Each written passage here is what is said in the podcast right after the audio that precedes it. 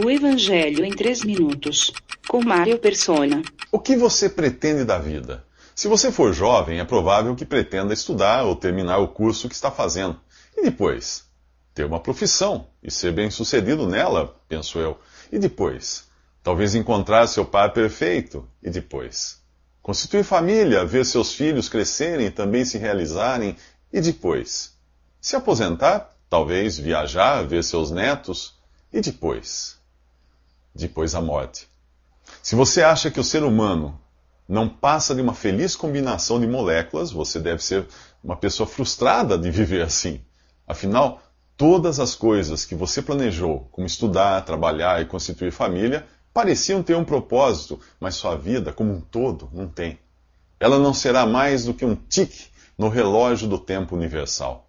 Você e todos os seus esforços, planos e aspirações irão virar literalmente pó. Mas digamos que você seja daqueles que acreditam sim que existe algo depois da morte, porém prefere não pensar nisso.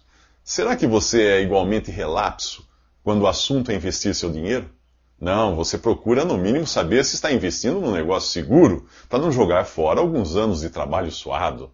E o que dizer do investimento de toda a sua vida? Jesus diz: Não trabalhem pela comida que se estraga, mas pela comida que permanece para a vida eterna a qual o Filho do Homem lhes dará. Deus, o Pai, colocou nele o seu selo de aprovação. Três pontos importantes aí. Primeiro, tudo o que você faz nesta vida é passageiro. Segundo, existe uma vida eterna, sim. E terceiro, ela é recebida do Filho de Deus, Jesus, o qual Deus aprovou.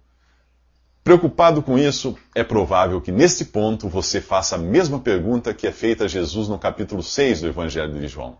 O que precisamos fazer para realizar as obras de Deus?